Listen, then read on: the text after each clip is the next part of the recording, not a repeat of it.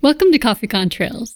This is Woman of the Trees, Josephine McCrackin, and it is written by Laurel Maxwell.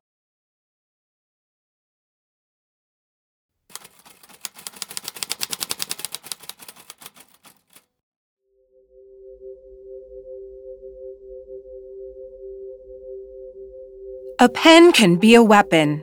I used mine to inspire action. Words, scribbled faster than I could write them down, a constant observer and critic.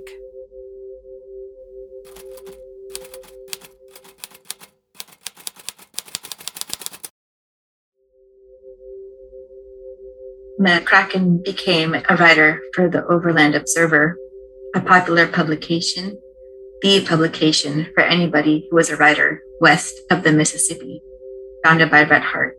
Her first story, Down Among the Dead Letters, published in 1869, described the work of female clerks in the dead letter department at the U.S. Post Office and reads in part.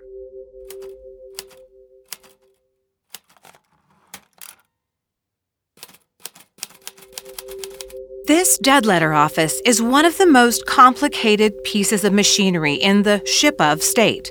I will try to explain and elucidate as much of it as came under my observation. Letters left uncalled for at the different post offices throughout the country are sent to the dead letter office after a certain length of time.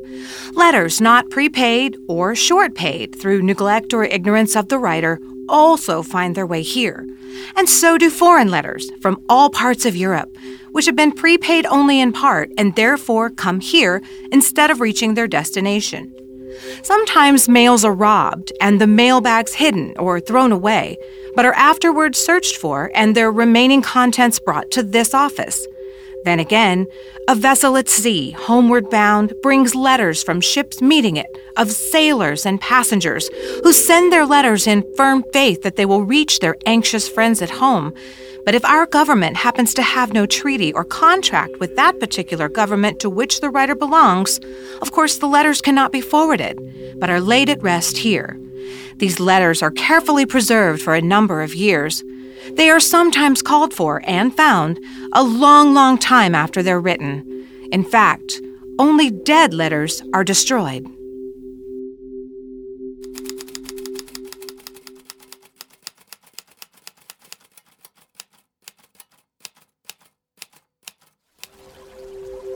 It was the publication of this piece which launched the career of McCrackin as a writer.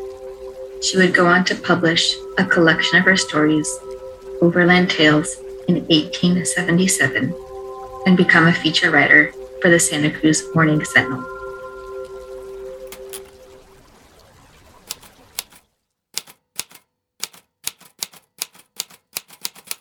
Leather bound journal tucked unladylike under my arm. My skirt hems dusted with dirt as I visited the silent forest. On a mountaintop surrounded by trees, I founded Mount Paraiso, a sanctuary. Arriving in California from Texas, escaping a husband's paranoia, which left my mind shaken. When others saw timber as gold, I saw it as something to be protected. As fire and axe destroyed trees for years, I wrote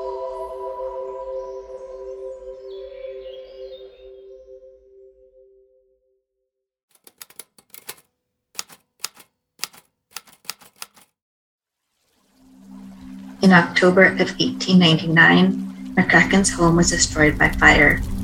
This inspired her to write an impassioned letter to the Santa Cruz Sentinel on March 7, 1900, for protecting the redwoods. This work helped to establish the California Suffragan Society dedicated to conservation.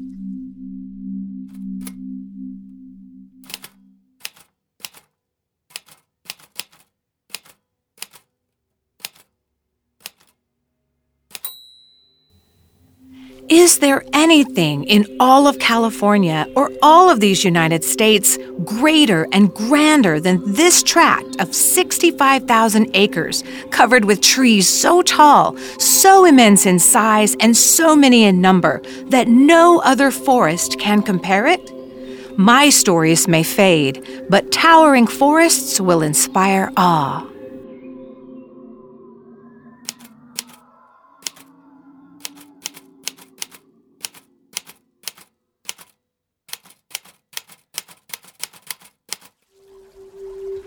Her letter, as well as the work of photographer Andrew P. Hill, helped to form Big Basin State Park in 1902.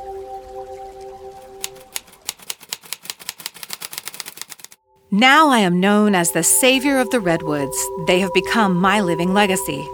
Big Basin State Park, created through my efforts. I knew that homes could be rebuilt, but trees could not so easily resprout their limbs.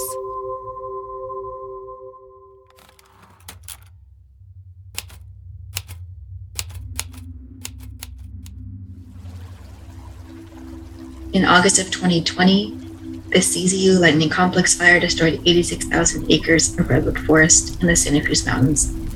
It roared through Big Basin State Park, the same one Josephine and Andrew Hill worked to establish in 1902.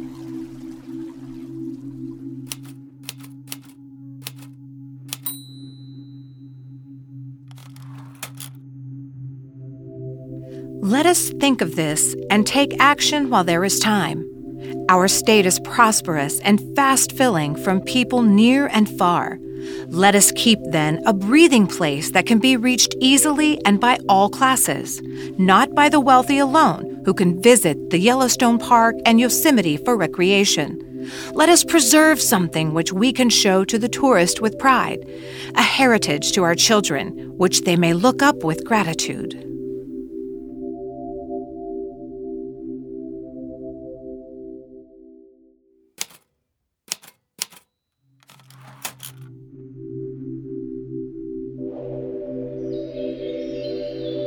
As fire seasons grow longer and hotter, it is up to communities to work together.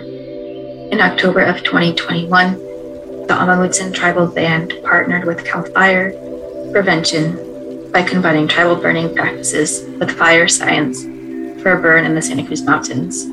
This example of collaboration can serve as a model by forming knowledge partnerships with indigenous communities who have been stewards of the land for hundreds of generations.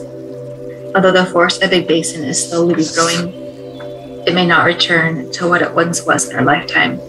The resiliency of nature can serve as a reminder that after devastation, there is growth.